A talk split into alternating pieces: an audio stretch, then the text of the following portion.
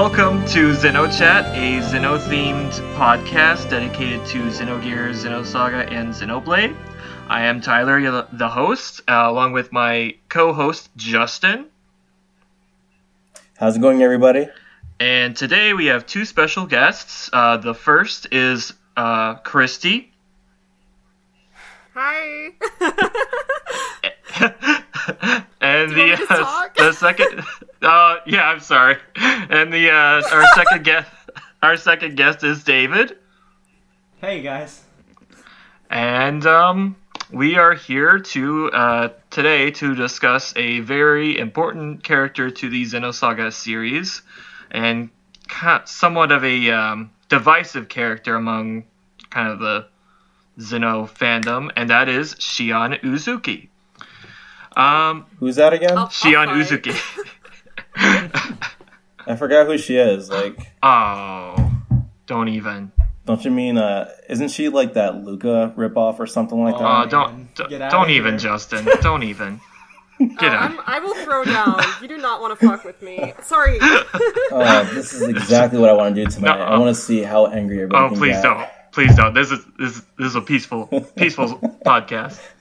I will um, walk I, out if that's what this becomes. oh, please. yeah. No, I, I I would walk out too. So it'd just be you, Justin. just in that, like, what, two hours oh, of me talking? So, hey, everybody, this is the Justin show. Let's talk about Xenoblade. Blah, blah, blah. So there is someone here that doesn't like her. That's it, right? No, I like oh, her. okay. Somewhat. He's, he's just like her, or we're he's never, he's just we're not. he, he's just trolling. Okay. Exactly. Um, but uh, I guess before we get into this, um, I guess how the the show's been structured so far. Uh, first, we'll talk about some Xeno news, if there are, is any news out there, and um, after that, I'd like uh, you, Christy, and David to kind of go into your, if you want to, to go into your history of the Xeno series, and then after that, we'll get into the topic. Um, sound right, good? Sounds good. Yeah. Okay. Yeah, sounds good to me. All right. So, in terms of news, um, there's not really too much. I mean, Torna did just come out, and I, I think when we recorded the last episode, uh, it was before Torna had come out. Um, so there's that. Torna turned out pretty good. Um, I, be- I believe in an interview it was stated that that was the last content that was planned for Xenoblade 2. Yes, and I'm I, I though I loved all the content they made for Xenoblade 2, I'm I'm I'm, I'm kind of happy that this is it. I'm I just want them to kind of move on because it's I don't want it to be like yeah, Final Fantasy. Oh, sorry. ready for Monolith's new project, really. Whatever they're going to yeah. work on next. Right. I know there was an interview Definitely. that I saw today uh, talking about. Uh, was it today? I don't know. Time blends together. Um, uh, Takahashi mentioned that um, he might want to go into a third different direction with whatever happens next with uh, the Xeno series, and uh, I don't know how to. Oh, that was yesterday. Whatever. I don't know how to feel about that per se because yeah. I'm like, well, I hope that means like back to. All right, I won't. I won't get. I won't. All right, I'm about to get opinionated there. I'll. I'll, I'll, I'll just put that piece of information forward and not comment on it. it's it's fine. Say what you gotta say. Okay, all right. This is the this is the time right, to be okay. Uh, opinionated. Uh, Get like, your hot takes out I'm there. like, I mean, on one hand, like they were like, "Are you gonna go back to doing like sci-fi, like uh, you know, like uh, Xenocross?" And I'm like, "Okay, well, let's go further back for more sci-fi." but um, I was yeah, like, and he's like, "No, maybe I'll do a third, a third option." And I was like, "Okay, all right. I don't know what that means per se, but we'll see. Let's just hope. I don't know. I just don't want it to be Xenoblade. I'm not. I don't. unless it's like uh, unless it's like I always call like Xenoblade X Xenocross because I like think of it so it's so different and so removed from the other Xenoblades. I don't want Xenoblade. I don't want Xenoblade Two. I don't want any of this mass marketed shit. I want to go back to the good saga stuff. But if I have to have something, you know, I don't know. I don't know. I don't know. I'm just uh I'm rambling at this point, but I thought it was a little interesting oh. that he uh, said that. Oh no, yeah, it was interesting because I'm like you. I I don't cause like either he could go back to Cross or just kind of go with what Xenoblade has become. But a third option, I'm like, that's cool, but what does that mean exactly? Yeah, it's just a really, really vague thing to say. So I'm like, Mm-hmm. I want to believe, but I'm not sure I do. But yeah, I'm all the news I can think of. But but yeah, a- along with yeah that article that what he had that quote in, it was basically about how Xenoblade Two sales have been really well, e- especially outside of Japan. Like they Takahashi was surprised by the North American and European uh, sales, so that that was that was really good news because I think Xenoblade Two is like the like highest selling Xeno game, It's the best selling Xeno game. Tragically. Yep. Yeah. but but still, Don't worry, I'm already right there with establishing you. The myself salt's as a- real. A wild I'm like- card. yeah. Yeah. Yeah, I mean, if if Xenosaga had these sales, it definitely would have uh, hmm, still been here with us. But but We'd I'm I'm happy for living in a Mo. better world. Yeah, I I think I'm yeah happy for Soraya Saga. yeah yeah, I and love I her. Uh, I love her, and I love her blade for Xenoblade 2. Is it looks so JoJo, but that's kind of her style. But Which is that's so valid. She just went out there and did it, and I Mm. respect her for that. Yes, yes. That blade's so weird too, like in the game because he's a baker. you find out later on. Oh, yeah, his He's like a mermaid bl- baker. It's so weird. his side quest Valid. was uh, I loved it. I loved it. Yeah, it was really funny. Okay. But I think Yeah. that's it as far as news goes, unless anybody else can think of any recent. I still don't have my Fei Fong Wong figure. That's that's my news. I I want. Really? I still don't have- Sc- yeah, I ordered. I, Sorry. That no, it's okay. I I that makes no sense. I ordered from the Square Enix website, and now if you look on their website, it now says October 2018 instead of September. And I'm, I I went there for the, the cheaper shipping price, and I I guess I shouldn't have been, shouldn't have done that. Hmm. But oh well, oh well. Wow, that's crazy. That's it. It's- it's- I ordered from Ami Ami and I have it. I'll get my precious boy some, one of these days. I'm lucky that like I'm like mm, neutral enough on Fei and Elly that I didn't really want the figures. I'm like if they made like a Billy, I might throw down for that. That would be I love, nice. I love me Fei- Billy, but uh, I was like, uh, eh, you know. but I, I like them well enough, but not enough to spend money on figures in my current financial situation. I gotta gotta I- save for uh, uh. 2B dolls. that's that's also valid. So Thank you. Yeah, there's that new one coming out real soon. Hmm. There's that new 2B doll Oh yeah, out that, real that's soon. what I'm talking about. The the Dollfie. Yeah, she's uh pre-orders are going up Oh, October man. twentieth. So I'm gonna be there, like hovering on my, hovering over my laptop. and she's cheaper than my Cosmos though. So Oh, I'm so Yeah. jealous of your Dollfie Cosmos, I swear. sorry. I I'm sorry. Never, I love. It's fine. I I love her a lot. I don't mean to like flaunt her. I just love her. No, so no. much. Flaunt- like, flaunt her. Everybody look Flaunt at her. her. I spent a lot of money on her, but it was really worth it. Someday The I'll get the courage to buy her. Do it. Do No. it. It's worth it. Uh, I totally will. Um, okay. all right. So, all right. So let's continue on. So now, if you, if you guys wouldn't mind, um, maybe start with the, uh, Christy. Like, what is your history with the Xeno series? Okay, yeah. well, way back when I was born. no, uh, not that far back. Uh, Yeah. um, no, uh, let's see. I played. Uh, I played Xenosaga. Xenosaga was my first. Um, it sounds like this is like uh, like my, losing my virginity. um, I'm sorry. I'm a crude, I'm a crude person. Um, um, no, You're I uh, I played it when I was. I must have been around 16 when I started it. Maybe 17. I can't remember right now.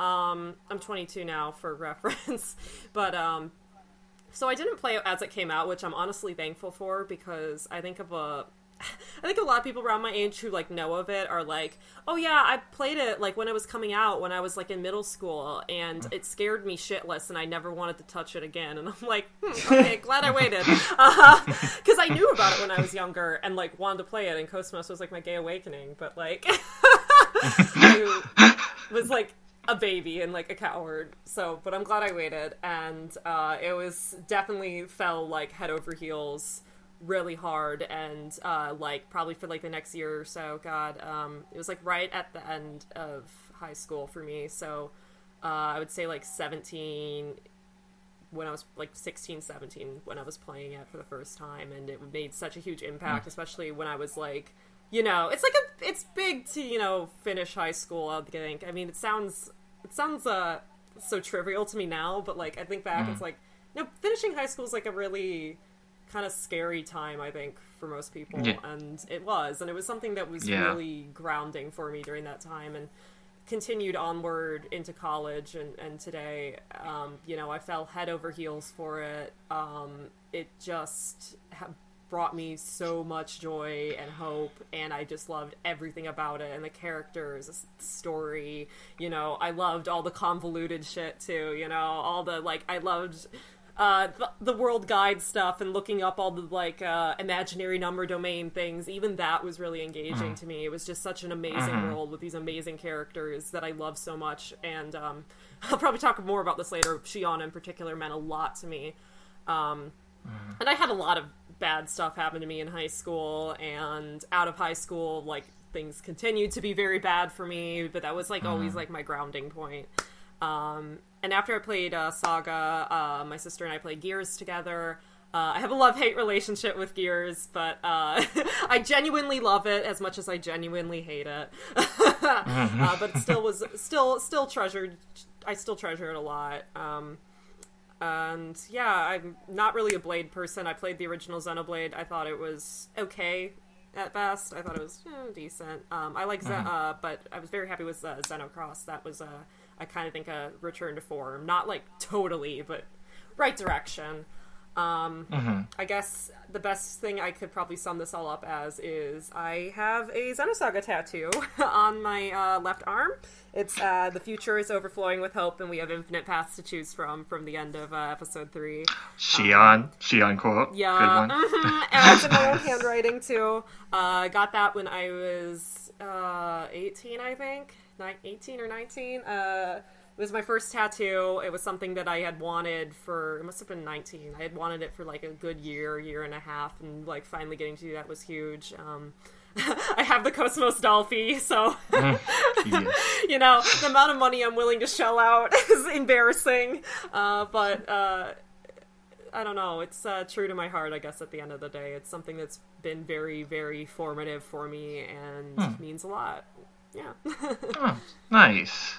Yeah, and um, actually, I'm uh, getting a, my first Xenosaga tattoo next weekend, so I'm kind of excited oh for that too. Also, it's actually That's happening awesome. now. Yes, oh yes. So whenever this, probably by the time this episode's posted, I'll probably have it. But I'm oh both nervous and kind of ex- excited at the same time. yeah, yeah. Um, I'm getting the uh, the Zohar on my like right oh, arm. nice. That's so, awesome. Nice. Yeah, and oh uh, I'm hoping that oh, maybe. So yeah, I kind of want to maybe get some text below it, like "Ye shall be as gods," but I don't know how that'll turn out. But I'm I'm excited. Yeah, no, it's uh, it's a really, really one. I think uh, the best thing is that like uh, af- right after I got my tattoo, and honestly, every time I look at it, still, it's mm.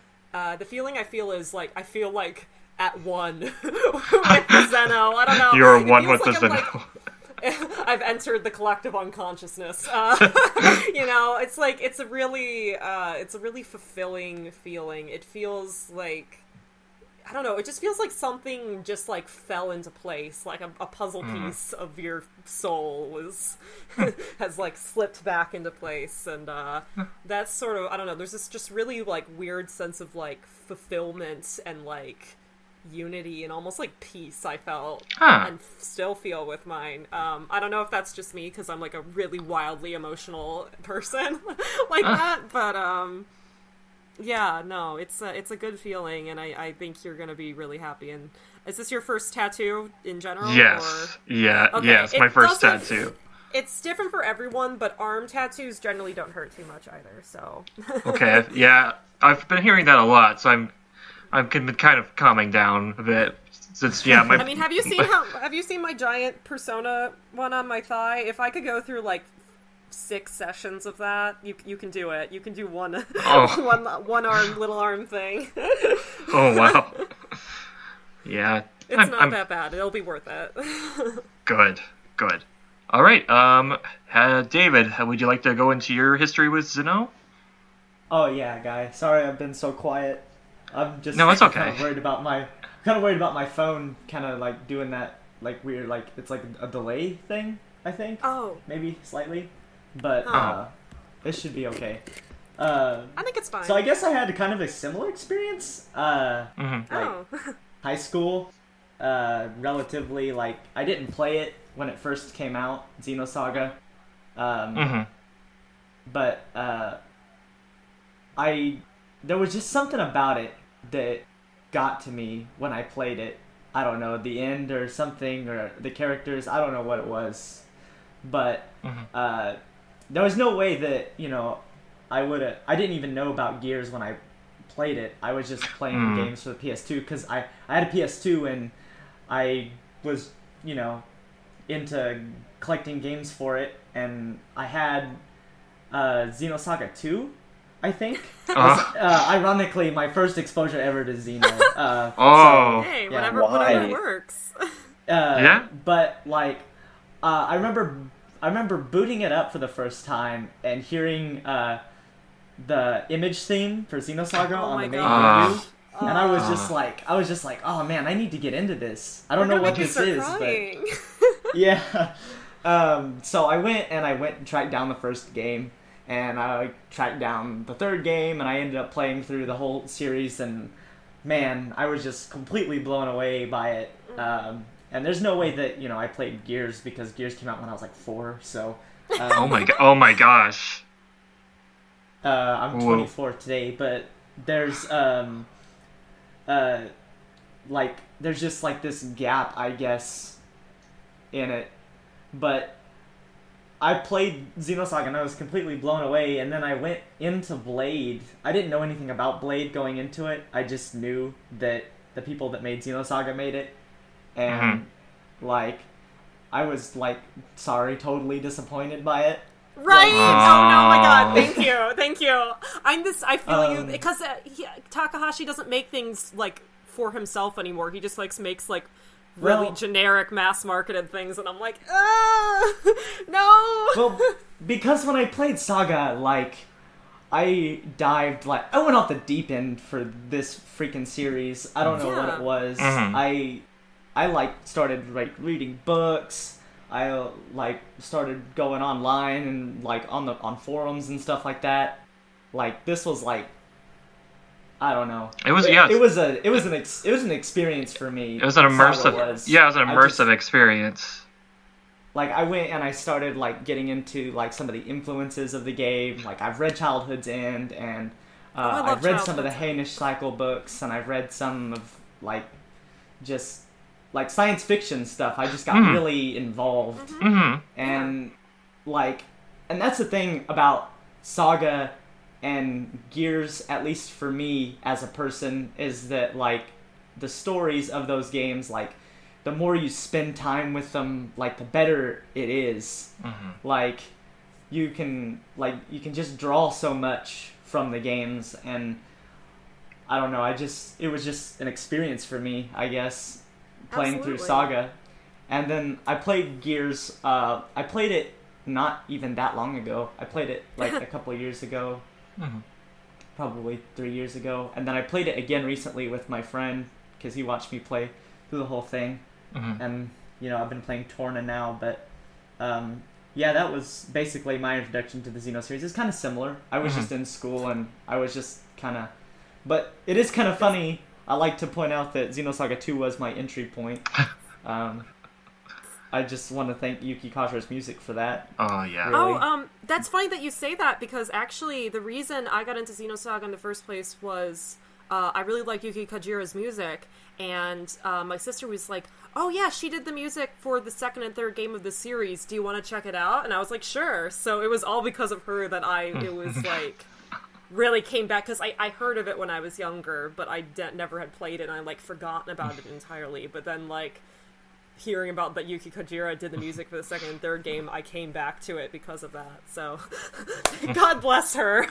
God yeah. bless. Thank you, Yuki.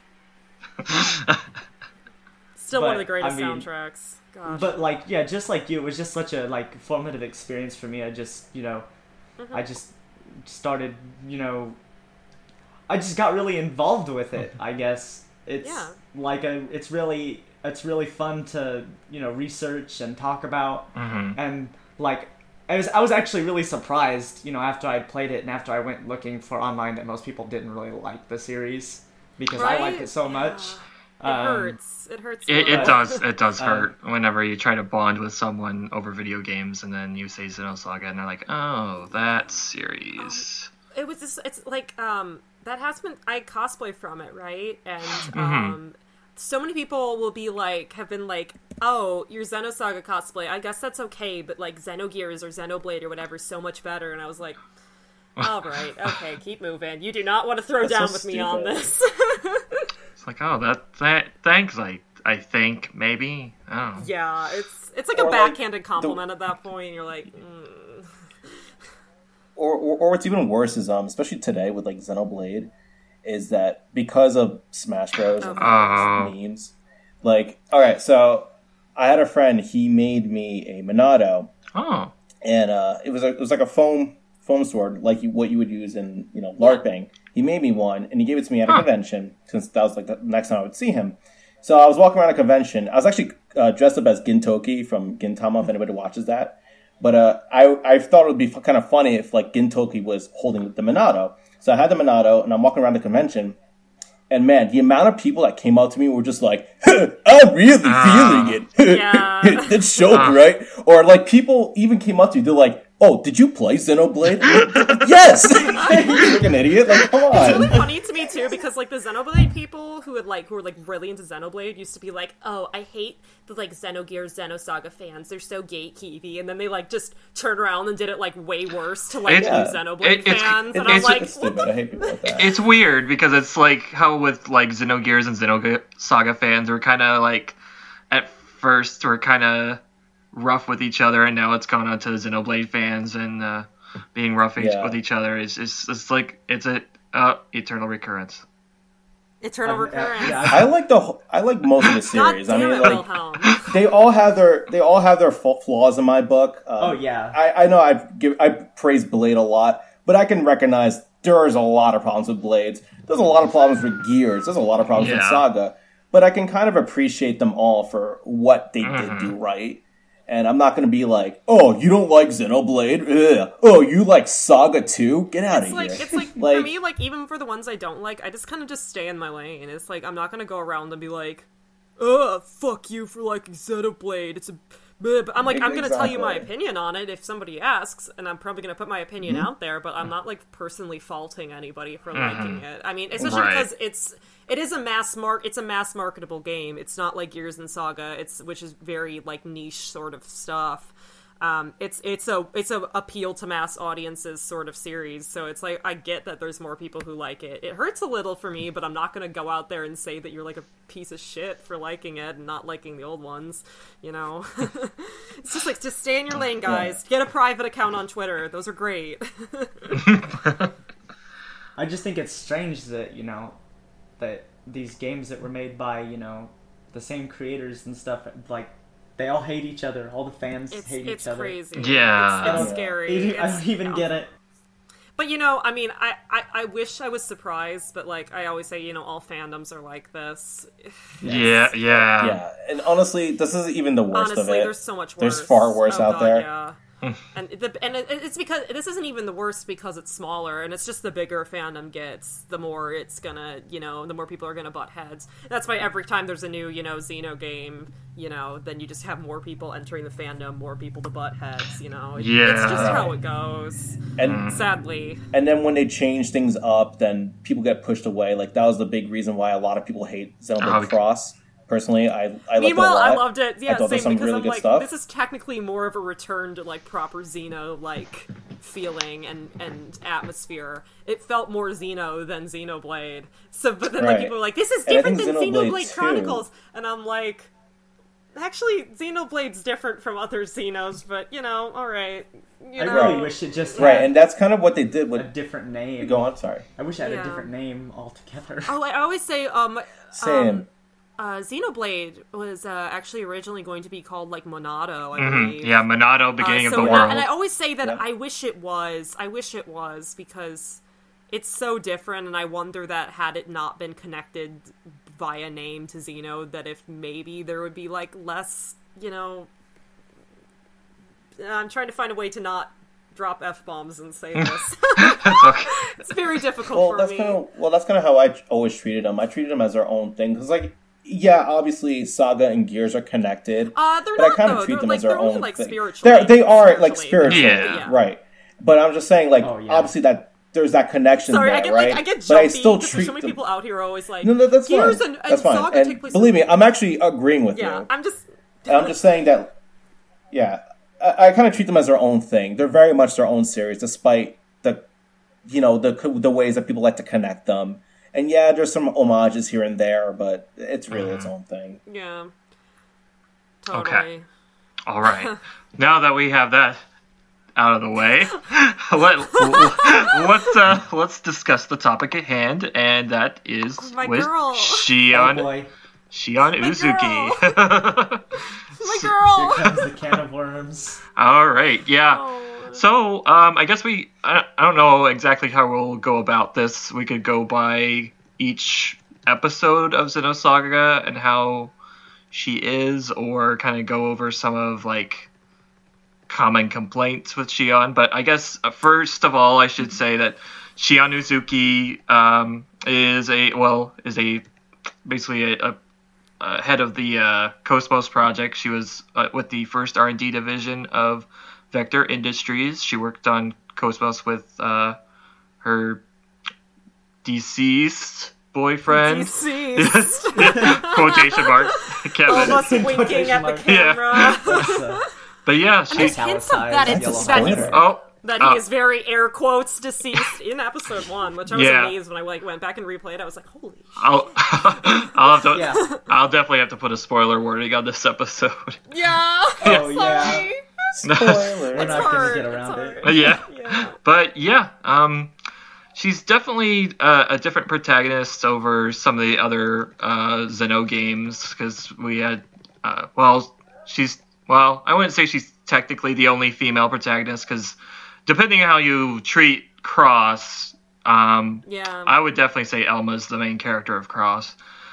Yeah, Um, and even and then even if you're saying your cross is the main character, which I would say it's not. I mean, you're you might be playing your cross as a girl, mm, so correct. you Correct. know.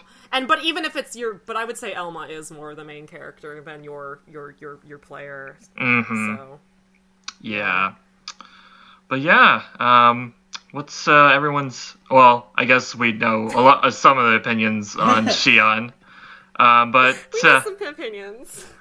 um, well, like uh, Justin, what what's your opinion on Shion?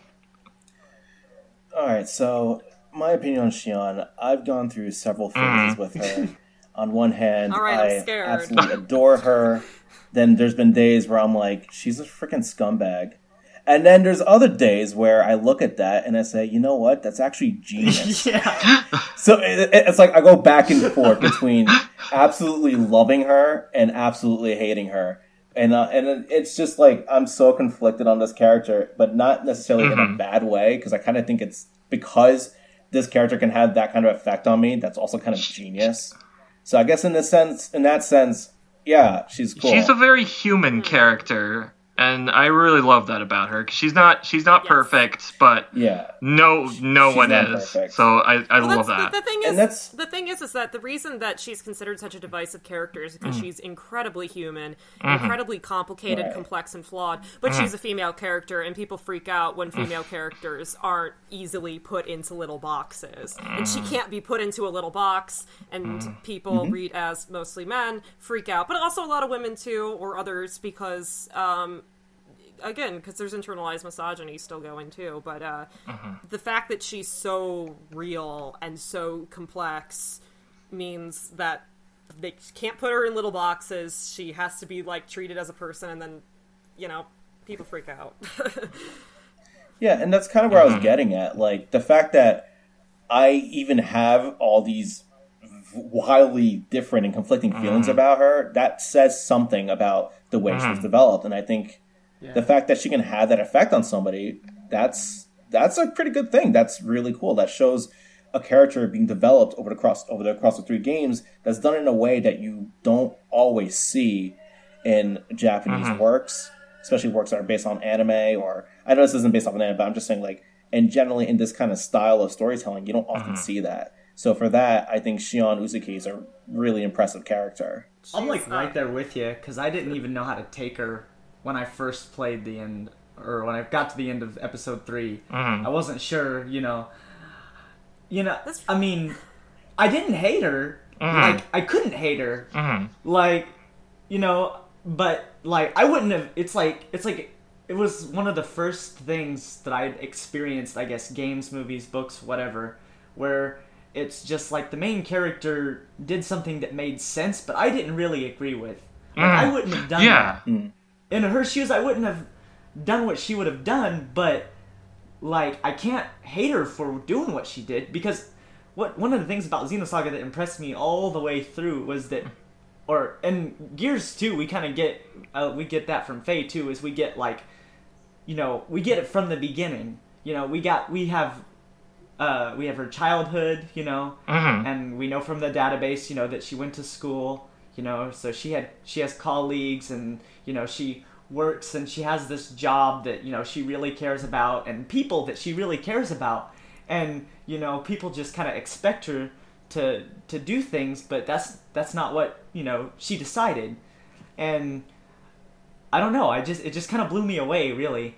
I I didn't really know how to hand, take her when I first played episode three because I was just like, well, I, I don't think I would have done that. Mhm. But at the same time, like, it's Okay, it's all sorry. there.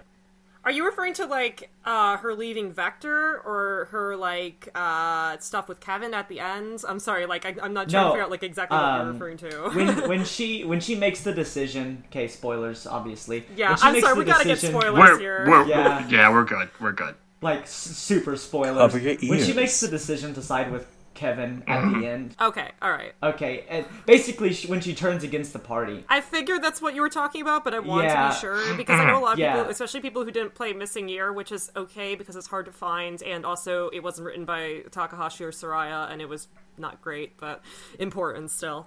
It's- but, yeah. uh, yeah. No. Um, this But- is really weird for me, me though to hear. This is like different from how I experienced her. Yeah, um, I mean, I really like her. Like, Mm-hmm. I actually, I really respect her as a character. I mean, it's actually kind of ridiculous that you know she faces like so much like animosity in the Xeno community because it's it's it's kind of ridiculous because everything that she did made sense and it's all there. I don't understand. Th- That, that that's like the disconnect with me and like people that uh, that, that play Saga and they don't get it. Like for me, everything is is there. Like Mhm. the framework for Yeah. her decisions Mm-hmm. and everything that she uh, that led up to that point. Uh, you know, because we get we when we're in Shion's consciousness, we see her interacting as a child. You know, with young Kevin and all that stuff, and we also get to see in both. And actually, all three of the games, even episode two, we get to see tender moments with Shion and Kevin together. I mean, so it's ob- he's obviously somebody she really cares about, and not just not not not a little bit, a little bit, but really, really cares about. Mm-hmm. You know, and uh, like all these other party members, and that's what makes Xenosaga so genius, is that all these other party members, like, they have different, you know, sto- backstories and stuff, you know, what's about, and perspectives about what's going on, Mhm. and, you know, they obviously, you know, they, I mean, they're obviously fr- Shion's friends, you know, one of the party members is, you know, her sibling, you know, a blood relative, and, you know, and here she is, you know, making these decisions that you know they don't agree with but i mean everything that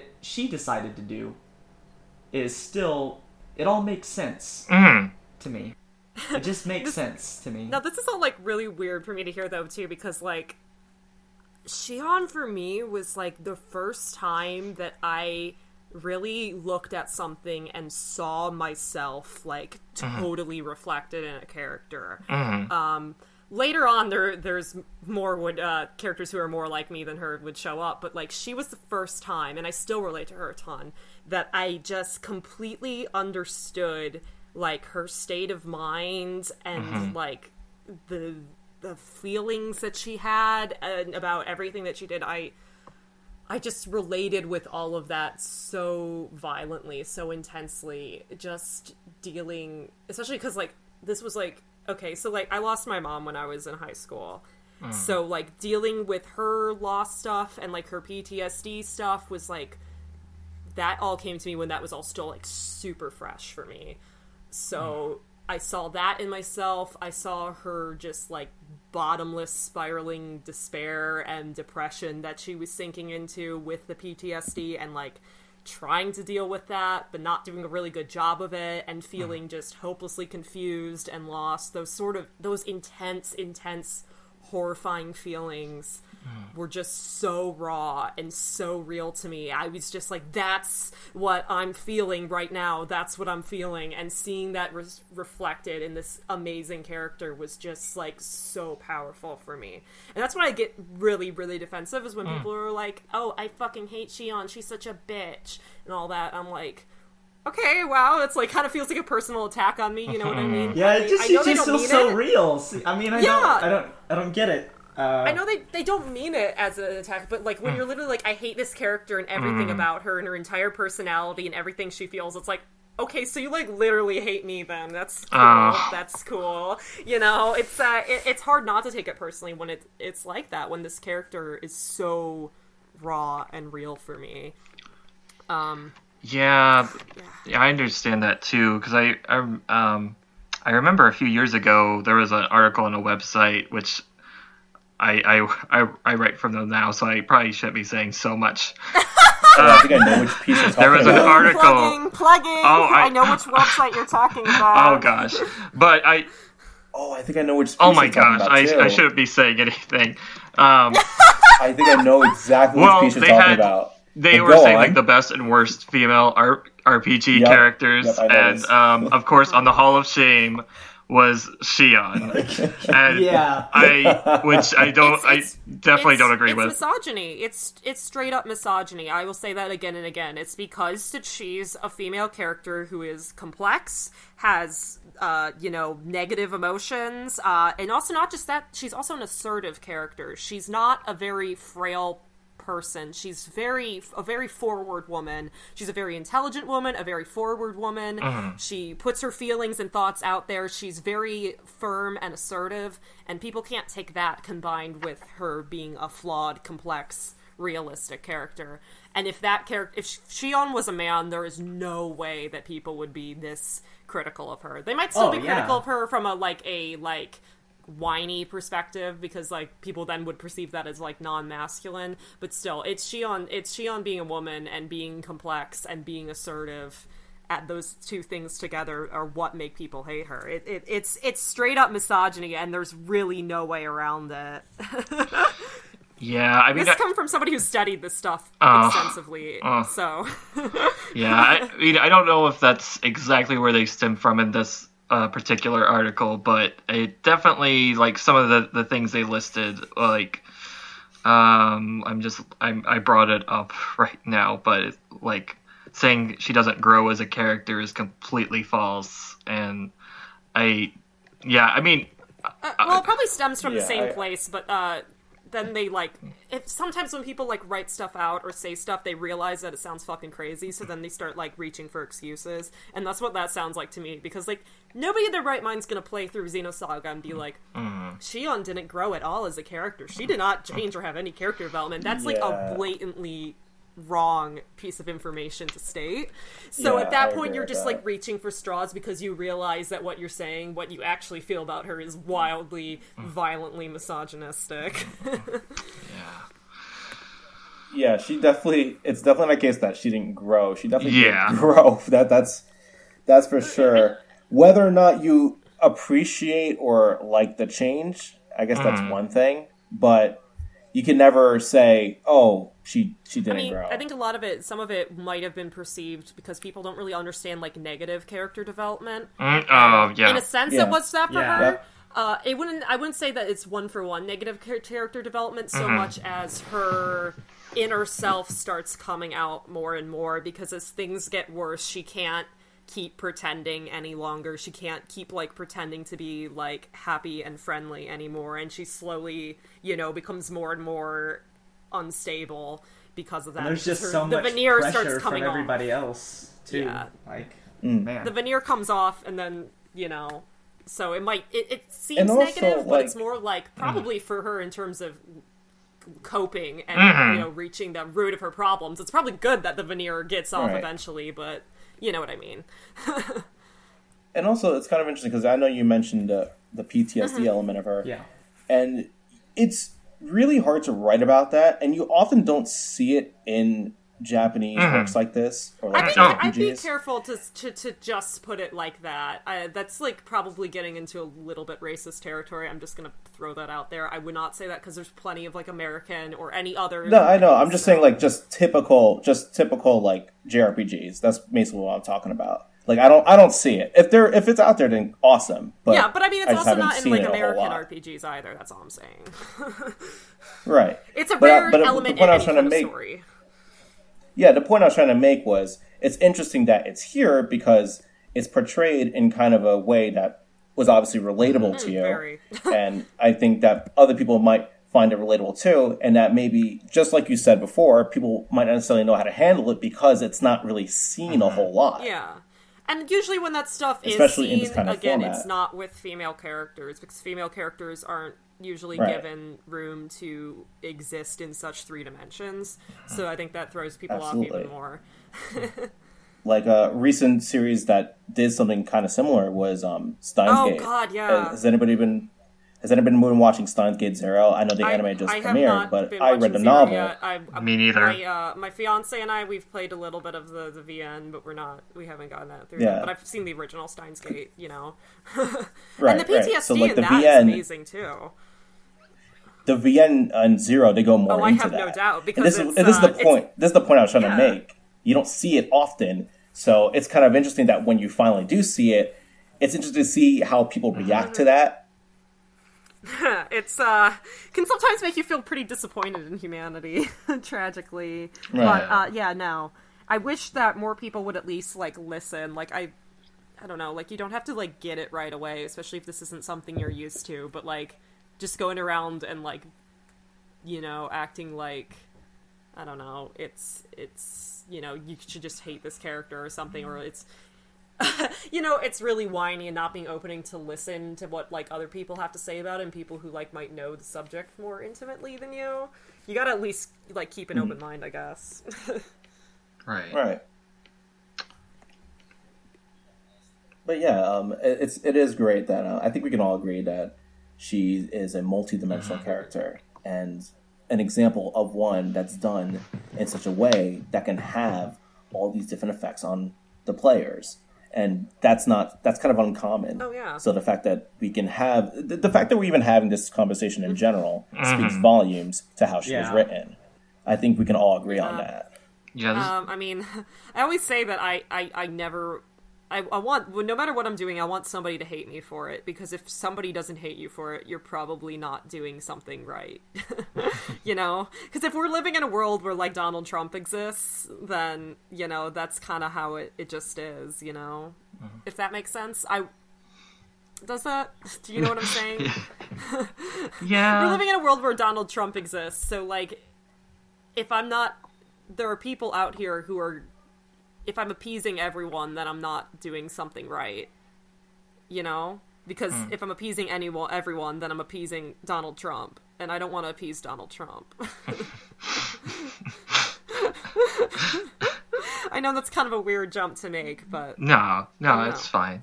But I mean, it's it's kind of interesting to think about how Shion. I mean, like the poster child for Xenosaga has has become Cosmos, but Shion is definitely the the, the character. main character. Yeah, she's the main character. She's had the most screen time of any of the characters, and it's it's just interesting how. Uh, I mean, I really wish there was more. T- well.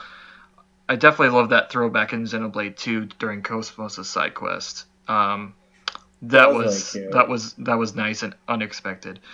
Um, because I don't know if you guys have seen or played that uh, side quest or seen anything I about would, that. I would play Cosmos' side quest if the game would be gracious enough to let me have Cosmos. Oh, Considering Aw, someone I've played the get her. game two and a half times now, and I still don't have her. oh my god! I'm, I'm, I'm at that point, you throw done, out man. the whole Oh, damn Switch. I'm so sorry. You're not I'm so sorry for you. Oh. Even even with these legendary crystals I got from have, getting Torna, I was just like, oh god, I know it's maybe Yeah. I just luck of the draw, man. It's Yeah. like less than one percent chance, Ah. and it's just like so, So, many people actually, have her, and I'm yeah, just like have- sitting here with my arms crossed, Mhm. pouting in the corner. So I have some advice for you. I have some advice for you. Did this work for me? I don't know if it might work for you. So a summoning circle. when I got Zen- no, no, no. So when I got Xenoblade 2 and I was playing it, I absolutely hated it. and then I got really pissed off because the game has some notoriously bad memory issues. So the game would just crash if you leave it on for a certain amount of time and you don't close the application. Like you put the switch into sleep mode, and then you if you do that after a certain amount of time, the game will just crash. So it crashed on me in the middle of um, I think it was chapter three when you get Mythra. So you fight that boss, and then in the middle of cutscene you get Mythra. The game just crashed right in the middle of a cutscene, and I couldn't save. So I was pissed off, and I stopped playing for like I think a week and a half. I was like, I am done with this game. I am not playing it ever again. So the update came out that fixed some of it, and I was like, you know what? Fine, I'll give this game a second chance. I play it. The first crystal I open, Oh my God. Cosmos. I think that was the game's way of trying to get me back. It's like, you know what? We're sorry. We're, we're sorry we screwed up before. Here's Cosmos. Be happy. Ugh. Uh, but yeah, I see all these screenshots. Everyone's got her, and I'm just like, I'm just like sitting here with just Telos and my party, going, "Yep, anytime now, anytime." Be pissed at the game for a week, and you'll get it. um, Yeah. Hello. oh, hello. Oh, Hi there. Did your mic screw up? Uh, uh, are you there? Oh, Hello? Oh. Oh, oh, are you there, Christy? Uh-oh. Are Man you there, down. Christy? Christy! Oh, uh oh. Man down. Man down. No. Are, uh, are you are you there? Um, she's here, but she's not here. um.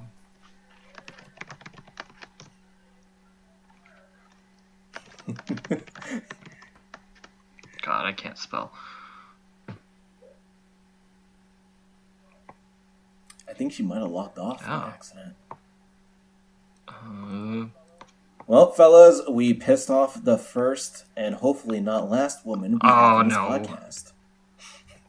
No, as long as there's Xenosaga fans, I'm sure. yeah. um, because I'm trying to think of what else we could talk about in terms of Shion. Um, so, is there any gameplay topics we can discuss with Shion? Like maybe Well- um, Like, what do you mean? Hmm? I'm trying to think of that. um, like we could talk about her relationship with some Oh, of the other yeah. characters.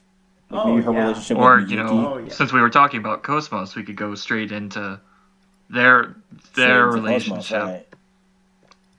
So which I think, which I All right, let's get. How about this? Um, let's give let's give Christy like an extra five to ten minutes, since I'm sure she has a lot Oh, to yeah. say about She- this, and probably Oh, really I know good she stuff, does. so Yeah.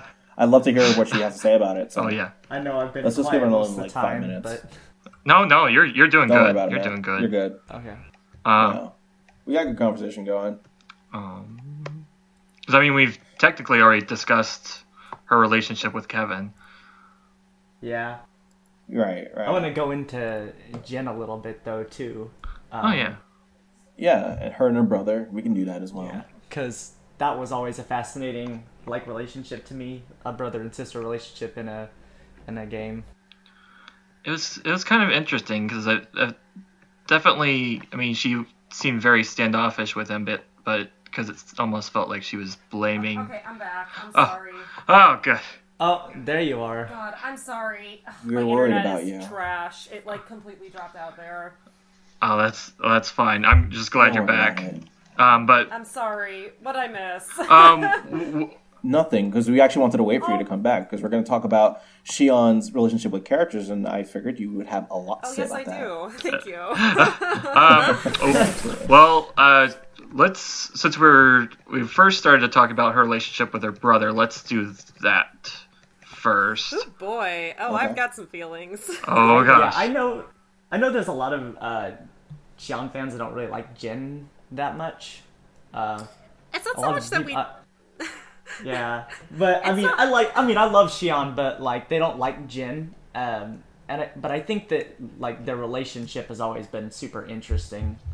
So The thing is, it's like I wouldn't quite put it like that. It's like I like Gene as a character, but he treats Shion like shit. He treats most people like shit, Yeah. honestly. He's the thing about Gene is that most Gene fans are out here like he's so nice and so smart, and I'm like, what the fuck? Sorry, um, he's just very. Um, uh, I mean, he's God, I mean, got he's some very protective Well, of her. No, it's not that. It's Uh-huh. uh, he's got some issues with um I mean that's one thing, but Mm-hmm. he's got some issues with um denying other people's like feelings and being like Mm. holier than thou. He's got some Yeah, like I he's mean- got this like really like like almost he's not like a narcissist, but he's got this he definitely thinks that he's like better than everyone, but is like It's a yeah, yeah, he's got superiority thank you superiority complex. That's the word I'm looking for. He's got Ah. that. He's got a superiority complex that he won't admit, and it's uh, it it affects his relationship with everyone. And I mean, you kind of see him and Margulis butting heads because of that, but you see it uh, I think a lot in how he treats uh, Pellegrini as well. And uh, Shion actually at one point calls him out on it and is like, you know, like maybe if you weren't like this, Pellegrini wouldn't be like that. you know, it's uh uh he's he's complicated. Uh, I think like most Xenosaga Yeah. characters, he's very complicated. And Yeah. I'm, I'm 'Cause I've- sad I've always see seen that. reduced. I've always seen that like sort of like mode of like being better or like trying to, you know, get into situations and you know be like the person kind of in charge or uh, he doesn't. It's like it's like his way of coping with certain things. Oh in yeah, the- for sure. In the same way that Shion copes with Yeah. things in ways that the party doesn't agree with, Jin kind of does his his thing. But the thing everybody, that li- li- everybody in the game has this, that in some way or another. Yeah. I mean, but like it was it was just fascinating to me always that I mean it's not like Jin doesn't care about Shion because of you know the way she is or how she does things, but it's just that you know he kind of like doesn't really know like he wants to help but he doesn't really know how to help. You know what I mean? Like Uh, he doesn't yeah. help in the right way. Uh, yeah, he he's got he has his own kind. He's he wants to help, but he doesn't like know her well enough and won't make the effort to know her well enough to actually like do that effectively. And he's kind of got that problem in general just because of that headspace he's in. And again, it's his way of coping with things. It's not great, Yeah. but that's how he's coping with shit. Yeah, I feel like he's the kind of character where um, deep down he wants to do the right thing. Yeah. But unfortunately, he isn't exactly the best at expressing himself to people Yeah. Yeah. or even interacting with people and and, and instead he kind of he does these things that in his mind is the right thing to do he has this weird sense of justice that he adheres to but doesn't realize that what he's doing isn't always the most efficient way to go about solving the problems that he faces. He, it's kind of actually very similar to Citan from Xenogears in a few ways. Oh yeah. Uh, well, um, more than just looks, but yeah. Oh, de- Yeah, more definitely. than just looks like there's some parallels there for sure. But yeah, I think that's kind of um, the thing that's going on with Jin. And actually, you could kind of say that with a lot of the Xenosaga characters. They all have their own sense of justice and their own ways of doing. they all have their own ways of like viewing the world and it like kind of just affects the other characters in ways that i don't think that a lot of the characters themselves expect. Like like Right. jin's obviously you know i think the one of the scenes that i think of in xenosaga 3 is when jin leaves the tea uh at on shion's like bed. You know what i'm talking about? Yeah. he like leaves the tea there. Where it's like he's like i want to help you but you know i'm not really gonna talk to you about it Yeah. But, like, that- that affects shion negatively more than he expects it to i think But And- it's it's it's fair though because like Yeah. he's doing that thing where he's like I'm going to help you but only as I see fit. I'm not going to actually like make the effort to help in the and find out how to help and help in the way that you need to be helped. He only does it to like the extent that he can recognize as helping and like can't go beyond that. It's helping without helping. He's like doing this thing where he's like he's patting himself on the back, like, "Oh, look at how much I've helped." Oh. And it's like, "No, Well- you didn't do that." well, I I mean I can understand a little bit. Like maybe I mean he just doesn't understand how to help, and it I I feel like that might be tearing him, him up a little bit because he wants to help her, but he just doesn't know how, and it's maybe heartbreaking at the same time. yeah uh and like even when Shion does turn against the party like i don't think jin really knows how to help her obviously Yeah. he kind of just he kind of just goes the other way with it and he's just like this is you know this is the way you're going then fine Yeah, because it's not it's not him that like steers her away. It's Allen and she and Cosmos that like snap Oh, her out yeah. of it. So it's yeah, But again, you see him doing that the way he's like, "All right, then let's fucking throw down." It's again, like, yeah. He's not. He, he doesn't help. Help. He only helps as far as he can like do in his own little sphere. He does not leave his sphere. He, he doesn't like really get out of that that space that he's in mm-hmm. of like that superiority complex and that I will only help in the ways that I think people should be helped and not like respond. He doesn't get out of that sphere of just not responding to others until the very end, and unfortunately, we all know where that ends. But uh, you know, Uh, he yeah. has his moment of redemption. He has his moment of redemption there, where he realizes, though, you know what he's been doing wrong and how he's kind of driven everybody away all this time because he's only willing to go so far for people because he thinks that his way is always going to be the right way, and he he realizes it tragically at the very end. that's true. yeah. I've got strong feelings. I, I can tell. I've got some strong feelings. I think I think the fans much. Uh, I think similar to again. I think uh, I kind of talked about people being harsher on Shion because she's a woman. Similarly, you've got that like people think Jean is like this cool, mysterious guy, so people tend to be like softer on him and like make him a nicer person than he actually is.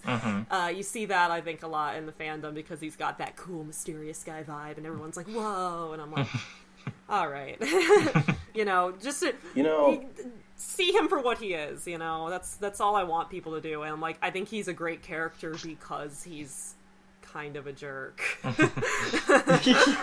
you know what? Like that's something that I really like about um, the Xenosaga universe is um, that take on morality that they that they have, and you see that with a lot of the characters. Actually, this could be a good topic yeah. for another Oh, yeah. episode. Yeah. How Xenosaga tackles morality because there's a lot to be said. I mean, we discuss a lot of it just yeah, now. yeah i feel like it goes into Yeah, everything a little bit but yeah Yeah, but um, I really, really enjoy how they did that, and I think having Jin there, the fact that Jin is the way he is, is a great way to contrast some of the other characters' views on morality and how to live their life and how to solve the things that come their way. Yeah. I think that's just for that. I think Jen is genius. Kind of like how I said how Shion was genius for Yeah. giving me conflicting feelings. I think Jin is genius for that too because of his superiority mm. complex and because of how he's so stuck in Yeah. his ways. It's just yet another thing to help, and it even helps develop the other characters Yeah. more and just makes them more Also, three something about dimensional. that is I really like how he's like visually and like motif is like shown to be like stuck in his ways because he likes all the old stuff, right? Right. But instead Oh, of like, right. and it seems Old-fashioned, like, and it's exactly. like but the thing about that is, but, but wait, wait, wait, I'm not done yet. This is an important part. um, oh no, there's an important part.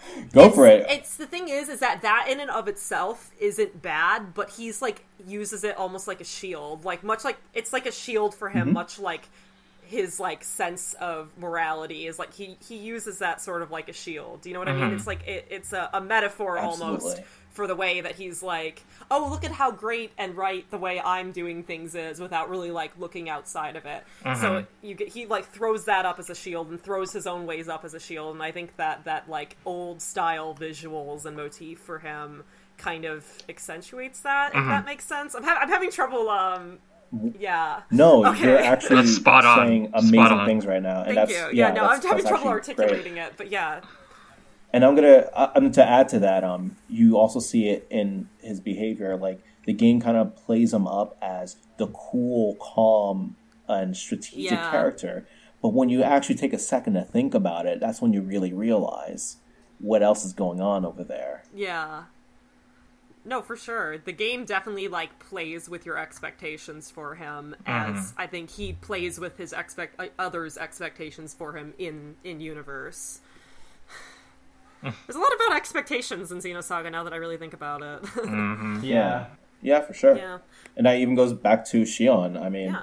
all the expectations that people had with her being a woman and being a lead character in this, they kind of had these expectations of her. I mean, like when you first see her, she's like this really, really upbeat, you know, Yeah. like kind of almost like a happy-go-lucky type of girl.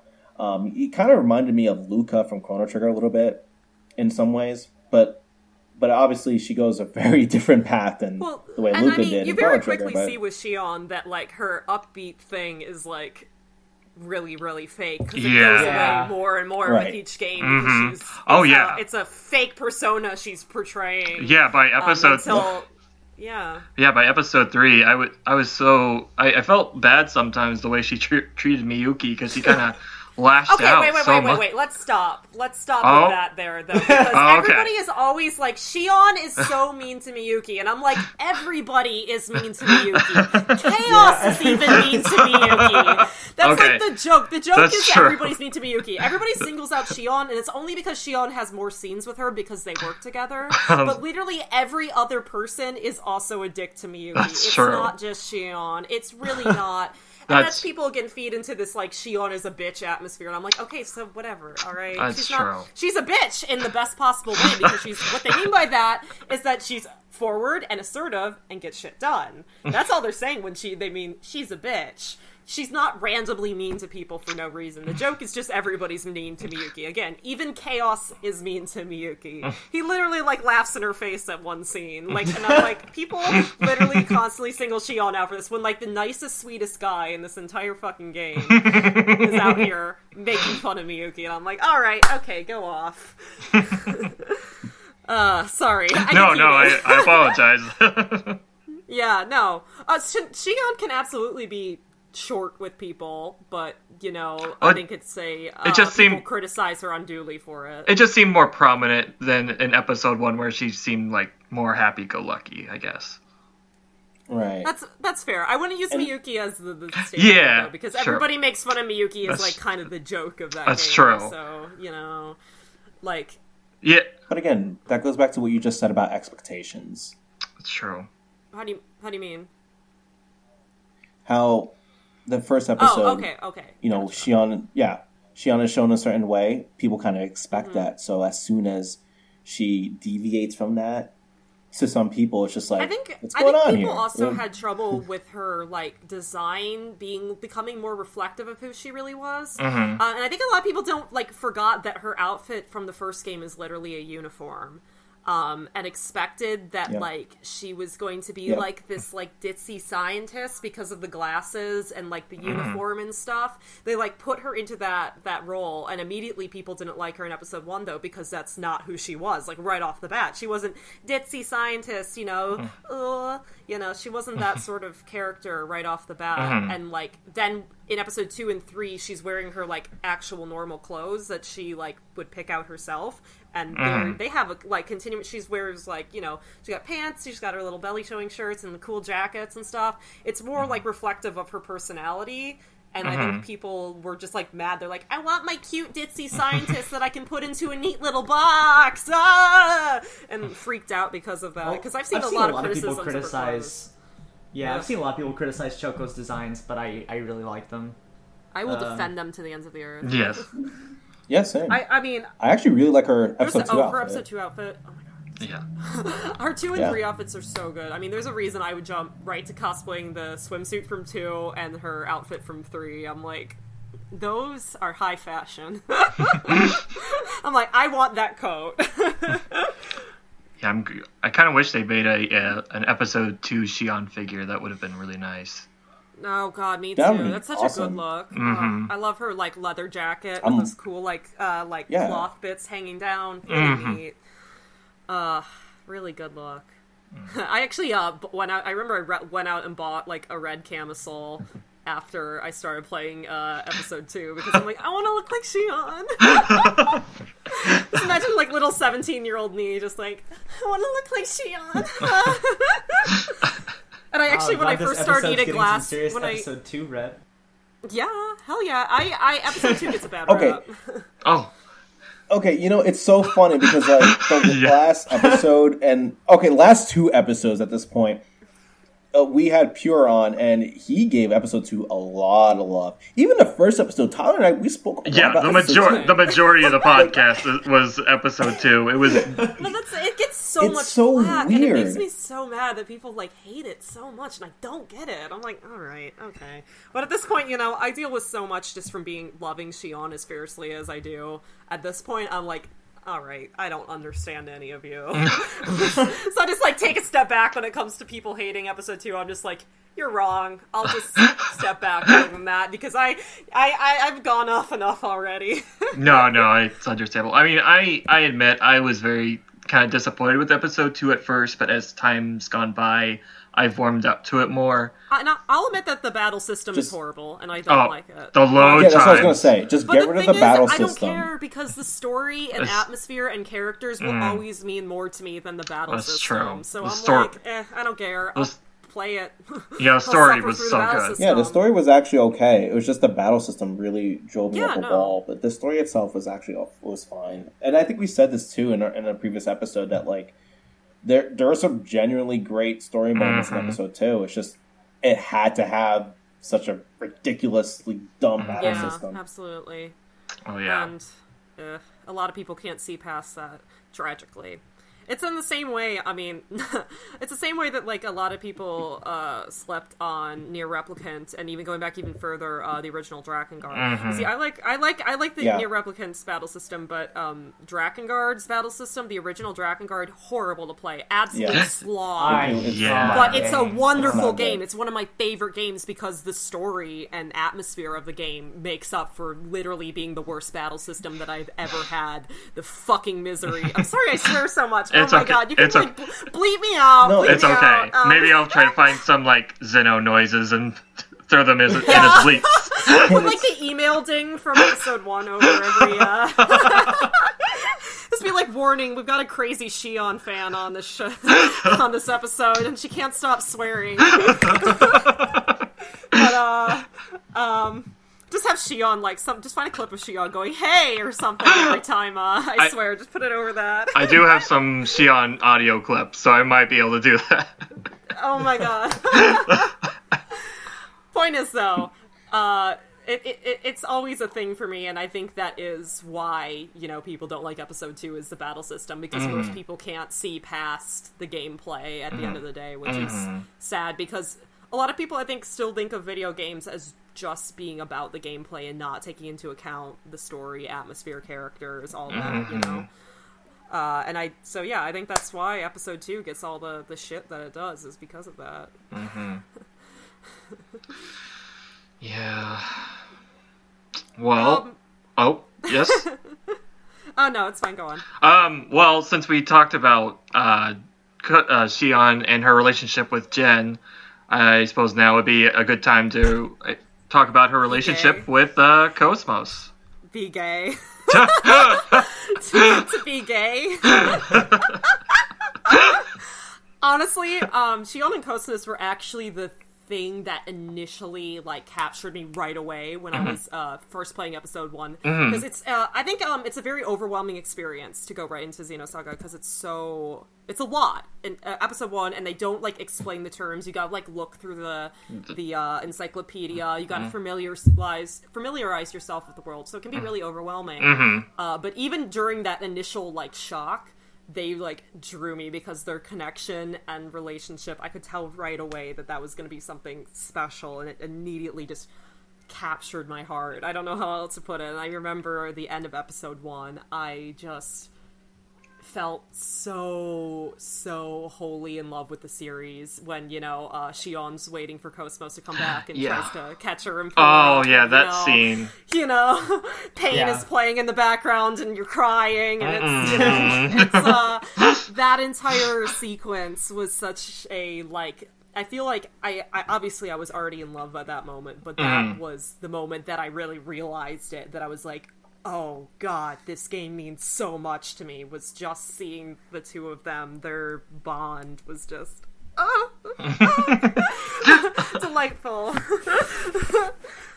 um, I have a lot to say about this too, and I'm I'm please uh, let other people talk as well. I will I will never shut up about this if you if you let me just go off. So that's my warning. No, that's no, you're fine. I mean, uh, yeah, definitely their relationship throughout the, the entire series was always interesting because it started off almost like a mother-daughter kind of relationship, but then it kind of changed throughout the series Right. into something completely different. Oh yeah.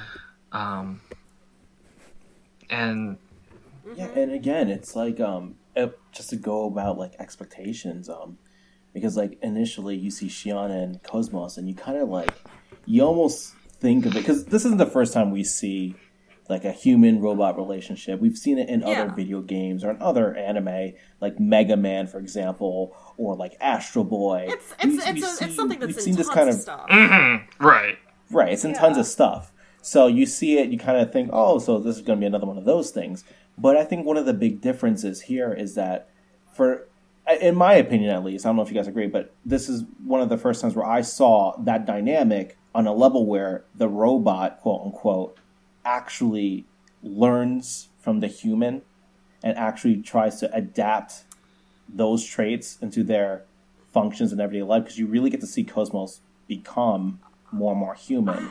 And I know Tyler and I we've discussed this before too, um, and like the way she acts, the way she even speaks too. It's just like it's interesting. Um, I think like I think I saw it more as I very I don't know, like obviously there is the human robot interaction part, but I think there's definitely that the relationship to me, and this is coming from somebody who loves human robot stuff. I am I am fisting android girls. Uh, not, not to I I sorry I couldn't resist making the joke. God, somebody I I should come with a warning. Uh, Parental I really advisory sticker. I am uh, I am I am not I am not safe for work at any given point in my life, um, and I genuinely apologize for that. I don't know why I'm no I do know why I'm like this, but um, uh, I don't have a filter. Um, but uh, I think that there was like something more to it because there's also like the whole like Mary. Uh, Mary Magdalene. Not, obviously, we're getting spoilers again. Right. But there's the Mary Magdalene and her soul fragment of soul, you know, kind of within Cosmos. I think adds a level where it's not purely a, a human robot relationship. So it has an element Right. of that, but it has an element of something more along the lines of like reincarnated, like reincarnated uh, partners, like lover, reincarnated lover kind of trope, like the destined Yeah. to find your way back to each Yeah. other. So it's kind of got that Kinda like, like reincarnation. Yeah, very Like, much Yeah, like Gears. like Yeah. Fei and It's Elly. the- Yeah. and they, they Yeah. definitely have Fei That's and kind of Elly where I was. parallels. That's what I was trying to get yeah, at. they've got the That's what I was trying to get to because like it's just because like you said, I 100% agree. Um, it starts off as just like human robot, but it really does become something Yeah, much more than that. And I think that's kind of what sets them apart from, say, the Doctor Light and Mega Man relationship that we've seen countless other times in the past. Yeah, no, it's uh, it's a it's a more complex uh, complex entity than that, and um, I think also if you want to get into oh well, all right, I'll, I'll reserve that for my own uh, tuck that in my pocket for my own uh, queer theory stuff. Uh, sorry, just had a just had a thought, but I don't want to get in. I don't want to get into it here because it would require like another hour of me just talking about uh, queer theory to in order to begin explaining it. but um, uh, I think there's also like how do I put this? Um, there's also like a uh, um, a Frankenstein element to it, almost a building your own person sort of deal. Oh, yeah. um, and that goes beyond like I the human that. robot thing. It's a little bit different than that because there's again, this is where I'm like, okay, don't go off into a queer theory thing, Christy, or it'll confuse everybody because that will require so much explanation in order for it to make sense. Building your own person is gay is all I'll say. Uh, go look up queer shit and Frankenstein if anybody's interested, or come to my podcast when we eventually get that going. Um, but uh, uh, that's like another thing going too is like the Frankenstein thing and almost uh, the how do I put this the creation taking on a life of its own in a way that's different from the robot the robot creator uh, connection um, I don't know it's a little bit different I feel does that make sense I don't know if you've read anyone's read Frankenstein here Yeah, I've I've read No, it. I 100% mm-hmm. agree with all you. right. Yeah, I feel like it's a different, slightly different thing, and you got a little bit of that there. I mean, with obviously with less horror, but uh, No. well, yeah, yeah. But I, I think that the inherently, and I think uh, the fact that realians exist within Xenosaga kind of um, hints to that, where there's like robots, but what about like fleshy robots? you know, so to speak. And then like when you make a, a, a person out of flesh versus making a person out of metal ends up with like different connotations within media.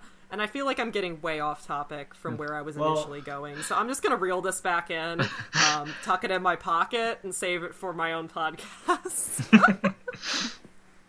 I was hoping the uh, Mary Magdalene thing would pop up because, um, like, that's one of the things that distances a lot of people from Xenosaga.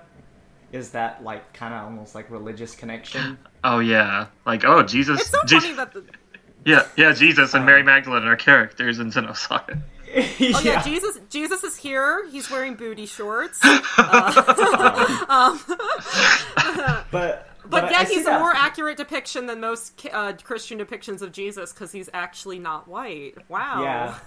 uh, I was, uh, you know, uh, pretty excited because, like I said, I read uh, Childhood's End, and you know, I see a lot of criticism when it comes to you know like that plot point. point, and but. Have you any of you guys read Childhood's End all the way through? Yes, I fucking love it. I have not. Sorry. No, it's okay. I Okay. uh, literally Okay. when I um realized that uh Karellen, Corelli, that Corellian, Cor- Corellian, quote unquote, I always call him Cor- I always call him Karellen because I got so mad that they mistranslated that Ugh. in America. That Karellen's supposed to be that his name's supposed to be Karellen in Xenogears. I just about lost my mind because he got what Corellin in the the book could not, and I don't want to say any more than that because I don't want to spoil it for those of you who haven't read it. But it's a really good book, and I really loved it and read it before I even got into Xeno. So it was like ah for me. I'm probably gonna spoil a little bit here for you. oh, that's that, that, that's fine.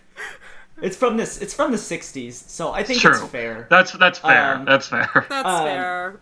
it's it's a book from the 60s and i see the i see the plot point you know criticized a lot that they bring in these religious figures to you know this The story devils. Yeah. yeah that was that was the thing you know when i read childhood's end so the big deal with childhood's end is that the aliens come to earth and they peacefully invade uh, quote unquote and then um, they uh, they hide themselves they don't show their appearance for like several generations of humanity to get humanity accustomed to them being here. Mhm. And when they when they reveal themselves, their identity, they look like Satan, is what they look like with wings and tails and you know horns and all that stuff. Mhm. You know, and I kind of feel like Xenosaga is kind of like an extension of you know that dialogue that you know. Um, uh, Oh yeah. you know, Oh. Sci-fi and, And- and- religion blending together because uh, it's very possible to say that uh, anything religious could just be science that we don't understand yet. Um, like Yeah, the way U-DO and- exists. Uh, U-DO would be what we would call God, but it's really Or- just a. I think being on U-DO another and dimension. you know the upper domain is more like the overmind in Yeah. in Childhood's End, but uh, like one of the things that's in all the Xeno games so far, I think. I I can't I you know I'm trying to think of examples for to say that for sure, but like at least in Gears, Saga, and the first Blade, like assimilation into like a greater being is like a big thing that you know Takahashi and Saga do. They Yeah. you know uh, that was you know because in Gears it's the pieces you know being formed of Deus, like Mhm. humans being parts Yeah. for Deus. Right. In Saga, it's you know And the Corellians, gnosis. uh, It's the gnosis uh, going you know to the collective unconscious or whatever, or and then uh, in- failing to go to the collective unconscious. and in, in Xenoblade, the the biggest analog for in that one is actually the Telethia, uh, because uh, the Telethia, you know, uh, they become. Uh, I haven't played Blade One in forever, but they yeah, same. Well, they become And the it was high so forgettable. the High Entia become the Telethia, and uh, they like all become. They're like becoming one with like the Bionis or something like that. and it's it's uh, it's interesting also if you you think about all these different um, examples we have of that across Xeno games. Uh, they're all very different levels of horrifying. you Yeah. know, Well- like in some cases it's a very good thing, and in some it's very not, Well- and in some it's like your mileage may vary, which I think also reflects sort of the ideas that Childhood's End was putting out as well. And yeah, I, wa- Wow. I wanted to bring that up and why uh, the relationship between uh, Cosmos and Shion and the Mary Magdalene stuff was so fascinating to me is because, uh, Christy, since you've read the book, I don't mm-hmm. think Clarke is a very good character writer. He is Okay. a big he is a big ideas person, and mm-hmm. the characters kind of just you know they're just Yeah, the characters aren't the point. They're, They're just vehicles for his ideas. So Yeah. like, but Xenosaga like takes that like a step further. It's just like here's these characters that grow and develop with this, and Yeah. I like that's what's so like It has the best striking of- to me. But hmm. best of both worlds. It has the ideas, but with compelling characters at the same time. Absolutely. I mean, I'm like hmm. think about it. I'm like think about. I haven't read Childhood's End in several years now, but I'm like the only character whose name I remember is Karellen. and you Yeah. think about that, and I think that goes to show. I'm like, I could tell you all about what happens in the book, but I only remember the name of one character in it. Yeah, Um, I that's- mean that's because that's the thing yeah. is that the the story is just you know there. Yeah, it's a it's a conceptual thing more than a, yeah. uh, a, a, a yeah like a, a a tale so to speak. um, yeah, no, totally. Um, But I it's one of the things I just really appreciated about you know that kind of For me, relationship because they brought it in. so Mary I, th- I thought it Magdalene was pretty thing- natural.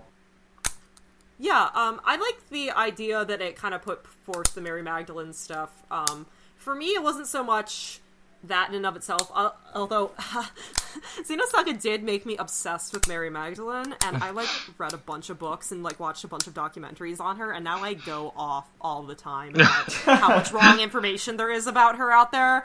Oh my god! But um, that's another story altogether. But um, And that's and that's like what I was what I was saying. You know, um, when I when I first got into you know Xenosaga and it became such an experience for me, is like he's gobbled up everything. I just yeah, Yeah. everything just Oh, yeah. everything just becomes part of like the bigger narrative and everything just you know you know you just get into it and something that you learn you you learn something new and you can go back and just apply it to Exactly. this game. yeah. Um, but anyways, um, It just what I was blows me saying, uh, regarding like um I guess what was really interesting for me though was just the idea and I love stuff like this. So maybe this is probably why I, I fixate on it.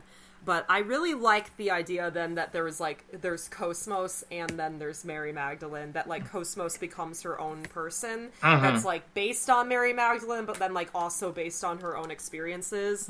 Like this idea that like I don't know like there's like kind of that like nature and nurture kind of coexist within every single person. So like if you make a clone of somebody, they're not going to be the same thing. And I mean, Exactly. obviously, talk the same thing with like Momo and Sakura. You know, um, Yeah. Or, like, all make of your- clone of someone, but they're not going to be the same person eventually. Or- I think that um, happens with Cosmos, and I don't think that's talked about enough in like the fans with among the fans because um, the same thing with the URTVs as well. Yeah, Well- uh, because we all know Dmitry Yuriev is one big hell of a bastard. But, uh, a really nice guy, and so's Junior. Citrine could have been.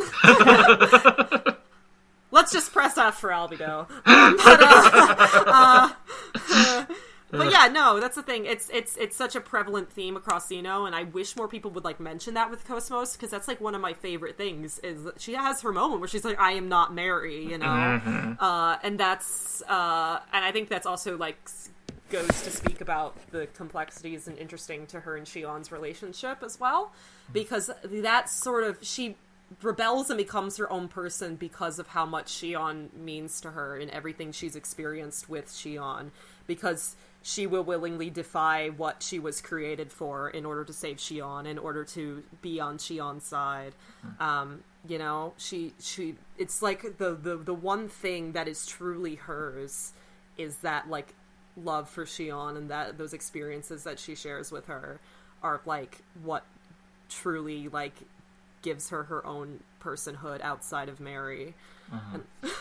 Makes I think that's so I think that's kind of where think that's kind of where uh, Justin was going with it. It was Justin, right? I can't tell anyone's voice apart. Okay. Yeah. Um, but where Justin was going, how it's different than other like human robot relationships. Yeah, Like yeah. Cosmos kind of just Yeah, yeah. kind of takes in those experiences and kind of just makes her own persona that's outside of you know what she was supposed to quote unquote be. You know, Absolutely. and uh, just all the characters in this series, they're amazing. Yes. They truly are. And I, uh, I really also want to put it out there that there is, and I, maybe I will catch some heat for this, but I love catching heat. um, uh, uh, no, I will put it out there, and it's particularly actually, um, I actually do a whole bit on this um, in one of the panels that I present at uh, conventions. Um, my fiance and I do panels together, um, and our like flagship one, the one that like we always do no matter what, it's like our introductory 101 queer theory panel. Um, I actually talk about Xenosaga at one part during it and how um, basically, uh, well, the technical word here would be queer textual gap, textual gaps. But um, basically, what happens here is that in the scene where Allen confesses his love for uh, Shion, Cosmos does the same, but the fandom completely overlooks it and trivializes it because it's same-sex desire instead of heterosexual desire. I'm gonna be Um, honest, I'm not really that big of an Allen fan. That's that's fair. That's fair. That's fair. I he's fine. I'm not like I won't live or die for him. I'm not. I'm not. I mean, you know, and that's it. For I don't me. love He's him or hate him. He's there. He sure is Allen. You know, he's cool. He's just kind of wrote a fan- there for me. Yeah. I yeah, don't know. same. I don't Yeah. hate him by any means. I just don't think he's the most interesting character at all. But uh, still, though, that's the thing is that the way that you know fandom will see like Cosmos's confession as like less legit, despite all the all the other stuff, all the other gay shit that happens in the the series. Uh, the still like a, a a forthright confession is like so foreign for people between uh for for um like same sex uh pairings that like people like literally can't process it and literally like won't see it.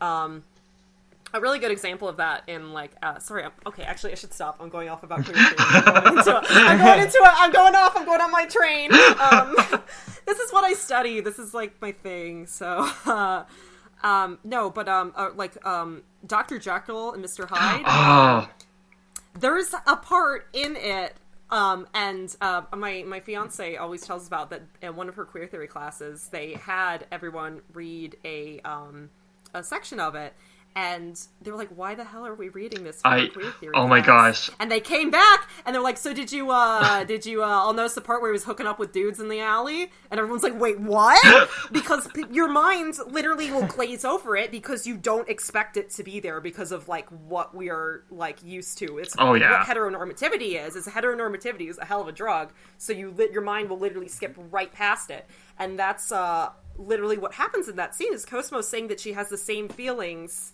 for Shion, and everyone just goes whoop, jumps like hots right on over that line and pretends or like acts like it's not legit or not real in some way or form, which is absolutely tragic considering how obvious it really is and how uh, how much development has gone into the relationship throughout the entire series and culminating in episode 3 Oh, sorry. I got Now, so, something I'm kind of interested um to do. I don't. Maybe you can answer because I don't know. if Maybe you've seen it. How does the Japanese version of that Um, I really out? don't know. I haven't actually uh, looked into that specifically. I would imagine it's around the same, um, but I because be there's some because I know sometimes um there's because in Japanese you have suki and daisuki, Well- and sometimes translators mess that up well. where they Those aren't even the words that are being used in the English version, though. Um, it's a much more complex. Oh, that scene is a much more complex uh, Yeah. confession uh, than just Yeah, simply that's- "I that's like you, I'm I love you," what, or like, the- like uh, you using uh, breaking out Right, the big right, that's I, I'm- I'm- I, I, uh, you know, I, AI. yeah. but, um, That's why I'm curious to see the Japanese one, just just because I'm I'm just kind of curious to know That how, is how they interesting, tackled but it even there. then, I'm not going to say that that even if it was different, I would not say that it delegitimizes the English one at all either. No, definitely not. I'm Oh, just yeah, no, no, curious. totally. Just I'm curious now too. Now that you bring it up, um, I know that there's. Uh, I might have to. My sister knows Japanese. Um, I'll have her look at it because I know there's someone has the Japanese voice tracks up on YouTube. Um, actually, Mm-hmm. I think I, I have them all saved. God, um, but I. On the most part, I prefer the English dub, um, mostly because I really don't like Shion's Japanese voice actress. I think that she's incredibly ill-fitting. I'm not a super big fan of her American one either, but I at least find it a little more fitting. It's weird. Well, well, at least Um, but- like Lia Sargent more than like all the other voice actresses that played So- Yeah, God, yeah, there was. Uh, I Yeah. forgot how many different actors went in through. Oh God, that's another story altogether. Crispin Freeman, though, rocking as Oh. Guinan, we'll never get over that. He was. There's a couple uh, of- that out of the park. There's a couple of and- scenes that I've liked watching in Japanese more than the English. Yeah. But Oh no, I think I- that I think that like some of her emotional reactions in Japanese sound a little more believable. Oh no, that's that's my that's my thing right there. Is that I think the Japanese version, I think Shion is much like technically speaking better voiced because like I think her like emotional range is better. Yeah. and is more convincing. But her English actor, just at least she has her, uh, her like just bass tone and like general like demeanor and like aura. I guess I don't know sounds more fitting. Her I find her like Japanese voice to be like a little too like almost like demure sounding, and uh, I would say it's just cultural, but I wouldn't I would also say it's not because there's such a you know anime tropes and like such a wide range of voices that go into like Yeah, I'm not a. Japanese. I can't speak Japanese or anything, but like Um, the scene where uh, Virgil's they're like dressing her down in front of the party, you know, yeah you know, criticizing her and stuff like that. You know, like that. yeah sa- that sounded really believable to me, and also the scene where uh, she's getting uh, tortured by Wilhelm. The scream is like oh yeah it's for yeah, sure the, Yeah, the that- scream is something else. Yeah, uh, that's kind of- she's getting tortured. Kind of Ye- weird, but like It, yeah, it sounded Yeah, kind of awkward like- in the English version a little bit. That scene. Oh no, for sure. But again, it's again as I said, I feel like the Japanese one's done technically better, but I just it's just the the tone of her voice. It's just like just it just doesn't seem like it's a voice that is fitting for Shion. It like I put it. It's not quite as bad as this, but uh, uh, have you ever heard the Japanese voice for Raiden in Metal Gear? He has a really deep voice in Japanese, and it's really off-putting. Yeah, I've heard it And it's the same sort of thing where it's like she opens her mouth in the Japanese version, and it doesn't sound like it should be coming out of her mouth. It just feels just really weird. It's just not a good like tone for her. Ah, But that's just my my t- throwing my two cents out there. That's uh that's a lot more of an opinion than uh something I will you know argue tooth and nail over. That's true. Well, we can all agree that episode two Shion was probably the weakest of the Shions, or voice act Well, voice yeah. acting wise. episode two voice acting was episode two voice acting Ah. was uh, uh I think that was. Tragedy. I think that was another this- reason why I was disappointed in episode two was because of that. it's a shame. Yeah, it had like so this development almost issues. campy feel to it, and I was But- just like, oh. I remember Momo's voice made me cringe. Yeah, Mm. though she did get a little bit better in episode three, but it still was like, Episode three was fine. Yeah, but two was just, just- ugh. You want to know whose performance was really good though across the board? Uh, Dmitry Yuriev, yes. Oh, yeah. really good. He was really yes, good. he it was was really uh, good. Keith Szarabajka. Yeah, Keith him being Szarabajka great. was his actor. Really spectacular performance, and I'm always shocked every time I go back to. him. I'm like, whoa. now that's what I call 2006 voice acting.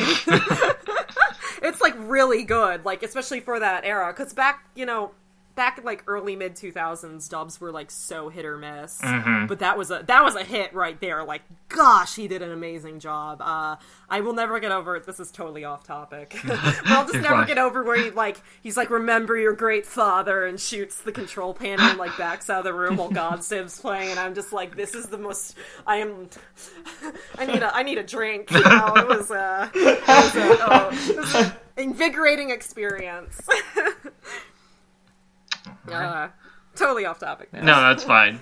Um, is there okay? Is there anything else we'd like to discuss about Shion at this time? Um, I could go on forever, and you uh, probably don't want a seventy-hour podcast about me uh, just blabbing about it. So, in terms of the basics, I think we're pretty good. Yeah. well, uh, David, Justin, do you think we're we're good? Uh, yeah, uh, I think. All right, do we have any, like- fine, yeah. Okay. Like any closing just comments? Um, yeah, I mean, I guess I just want to say that I just hope, I always hope that anything I say about Shion can at least like change somebody's mind about her a little bit. Mhm.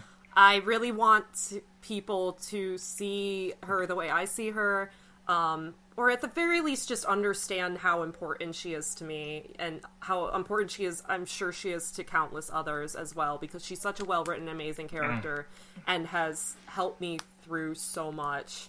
And like, I just want people just to love and appreciate her more and also examine their own behavior and see like that you know there probably is some like nasty misogynistic roots to hating Shion. There's like a good chance of that, you know, like examine their own behavior, just be open and willing to like learning and thinking differently. Yeah, I think with Shion, it's not good to like compare her to like other protagonists or base her on some scale that oh they have to start off this way, go through something, and like yeah, like you can't always have the Because she's same. a well-written character. yeah, you can't always have like the same generic like Yeah. arc for a character. She goes through her own she's thing. Yes, yeah, exactly. Mhm. For sure. All right. Yeah, Oh, oh, okay. I just gabbed, just so everybody knows. It's okay. So we'll uh well let's I think we can just uh end things right here. I think this is a good stopping point. So thank you very much uh, everyone for Yeah. showing up. you. I was Yeah, no definitely definitely eager to talk about Shion, so I'm glad we were able to I am always want to talk about Shion. Thank you for having me. This has been Thank you so much for having me. Oh, no I'm problem. sorry that you're gonna have to go through and censor every single horrid thing that comes out of my mouth. It's okay. uh, I'll, I'll uh, if it Alright. proves too much, I might just let it go, and we'll just I'll just put it like a a warning. Get the A well, warning. yeah, lots of warnings, spoiler warnings, cursing warnings, the works. It's that's fine. um, A warning No- for nothing Christy else. existing. no. um, okay, so uh, first, um, let's kind of go around, and if there's anything you'd like to plug, like a social media or a project you're working on, let's kind of Hmm. do that. Um, so, uh, Justin, you first. Is there anything you'd like to uh, plug? Yeah, sure. Um, even though by the time this uploads, it would have already Ah. passed. I will be at. it's I know, right? I will be at this this weekend. Uh, this coming weekend, I will be at Comic Con. Oh, New York nice. Comic Con. Oh, lucky. And uh, actually, the anime, the anime portion of it, because now they're doing the Anime Fest at New York Comic Con. So there's like two conventions happening at the same time. that sounds time. like chaos. So I'll be there. this weekend, and I'll be hosting a panel on short and sweet RPGs worth your time. Nice. And uh, that's a lovely little panel where I talk about cool RPGs that won't consume your pathetic little souls. so if you think that's interesting, come check it out. Um, I'm gonna have a giveaway as well, um, and yeah, it's just a grand old time. Um, I did it at AVGC, and uh, I don't think I had the footage for it, but I don't think I've uploaded it yet. A couple couple things kind of went wrong with that, but it, it came out okay. But uh, I don't know if it'll come up yet. I still have to mess with the footage, so no promises that that'll be up. But um, if you're in New York, New Jersey, um, definitely check out New York Comic Con. I'll be there. Say hi to me if you happen to recognize me. You probably won't. But uh, yeah, that's that's what's going on with me. Um, follow me on Twitter at JustGiyu. Cool. And uh, yeah, you can say hi to me. I don't bite hard. All right. Um. All right, Christy. Um, well, uh, I guess I'll plug uh, Third Tower Productions. Uh, you can find us on Facebook. Uh, that's me and my fiance's um, uh, panel group that we do for uh, cons. Uh, we do panels based on um, academic uh, queer theory, gender theory, and uh, disability theory, and uh, applying those to video games. Um, we're about to start a podcast uh, called the Ebony Ditch, the Ebony Ditch, which will also be linked to on that page. Uh, that's basically going to be the sort of stuff that we talk about at our panels, but like put into podcast form, so we can go on for longer about specific topics and whatnot. Um, uh, really, we're really, really passionate about this stuff, so uh, I would definitely like love for people to check that out. Yeah. Um, I mean, we're, I, trying to, we're trying to use that more, but uh, uh, it's uh, it's uh, coming together slowly, bit by bit. And um, I'll also uh, oh no, shit, I'm not doing panels there. Never mind. Uh, you can also check out my art Twitter at uh, Athena Oracle. Uh, yeah, I'm come hit me up if you love Shion. Let's talk about Shion. and I, I can uh, and I can uh, attest because I, I I I went to uh, one of your panels several years ago, the the Xenosaga panel. Um, oh yeah, a, a while ago, it was really good. I I, I really Oh, enjoyed you. that. I've improved a lot as a panelist since then, um, but uh, I'm glad uh, I'm glad you still enjoyed that. Um, and we do a lot more like specific panels now. But uh, I talk about Xenosaga at a lot of our panels, and honestly, I would love to bring it back and like kind of rework it into like our queer theory sort of Oh, be- framework because there's so much to talk about there. But I don't know if that's like too niche for for regular I- regular convention goers. I'd, I'd go. I know I'd go. oh, mean, thank you, thank We you. just spent like two hours Honestly, talking I- about Xenosaga. If that's not niche, I don't know what. oh is. yeah, oh yeah.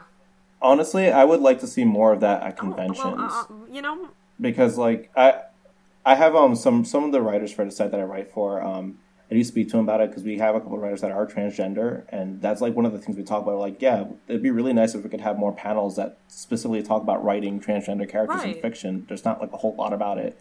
And when you do have panels that tackle these it's more along the lines of like people just kind of using it as a way to just self promote be like oh look at me I I care about them when I really Yeah. don't but instead of actually like analyzing works that yeah, deal we're, with those we're things. going into like we're. I mean, I studied uh, gender and sexuality, and so did my um, my fiance, and that's also like something that we study in our free times, not just you know in under the great university umbrella. And we're trying to like bring that to people, uh, and like you know that's why we're calling our our podcast the Ebony Ditch. It's the opposite of the Ivory Tower. We're trying to like bring that stuff down from like like high academia like bullshit and make it like accessible and interesting. Um, and it's all stuff that means a lot to us. I mean, we're both queer women, um, autistic. I'm autistic. It's all stuff that's really important to us, and we really want to like talk about it. And like, but video games are also really important to us, so we just like put the two together. And honestly, Xenosaga is just an overflowing, bountiful field for this stuff. So I, I might, I might, uh, I might do this. I might do this. I'll definitely do. We'll definitely have a podcast episode on it, though. Okay. So Nice. look forward to that. All right. And uh, David. yeah. I don't really have any social media or anything like that. Uh, I just have a Twitter account, Trombone Son. Uh, I'm Trombone Son on everything. Uh, uh, I have a Kitsu, but that's it. um, That's fine. uh, yeah, I ju- I- I'm actually pretty boring, relatively. I just kind of read. oh, and, uh, you're fine. You're fine. You're valid. Don't worry about Yeah. it. and uh, well, and I'm Uh, me, I have uh, well, I have Twitter as well uh, at Cosmos Chaos. Um, I sometimes work on Xenosaga Freaks English translation on the side, but not really. but yeah, it's it, it's kind of sad because the the ch- the uh, the episode we're kind of stuck on is the Shion episode. You're killing So, me. You're I killing I me. know I'm so sorry. Part of You're me. killing every me and every other Shion. Oh my god, I'm so. Uh, that should hopefully. We're dead. Oh no. Uh, that should. Mo- Oh, don't don't worry about it. Take your time. I'll be happy whenever it comes out. God. be patient. I need I need to get on it. I just yeah. But anyway, yeah, that's that's pretty much me, and I write for a website that hopefully hasn't fired me after this episode. Um, but yeah, my my opinion does not represent them as a whole. So blah blah blah blah blah blah. disclaimer. Disclaimer. disclaimer, disclaimer, disclaimer. All right. Um. Yeah. Next episode. I don't know when it's gonna happen. This. Yeah. Our our schedule is kind of whenever we kind of feel like it and have the time for it. So the next episode definitely is going to be for Xenogears since this year is the 20th anniversary. Um, we'll be talking about that, and I'm hoping Catamus will be we'll be on that episode. Oh, Uh, good. Yeah, th- I think they would love to talk about that. yes. All right. Well, um, thanks again for everyone to join me, and uh, have a good night. Thank you. Thanks. thanks. You too. Had a good All time. right. too, man. All right. Yeah. Yeah, thanks for joining.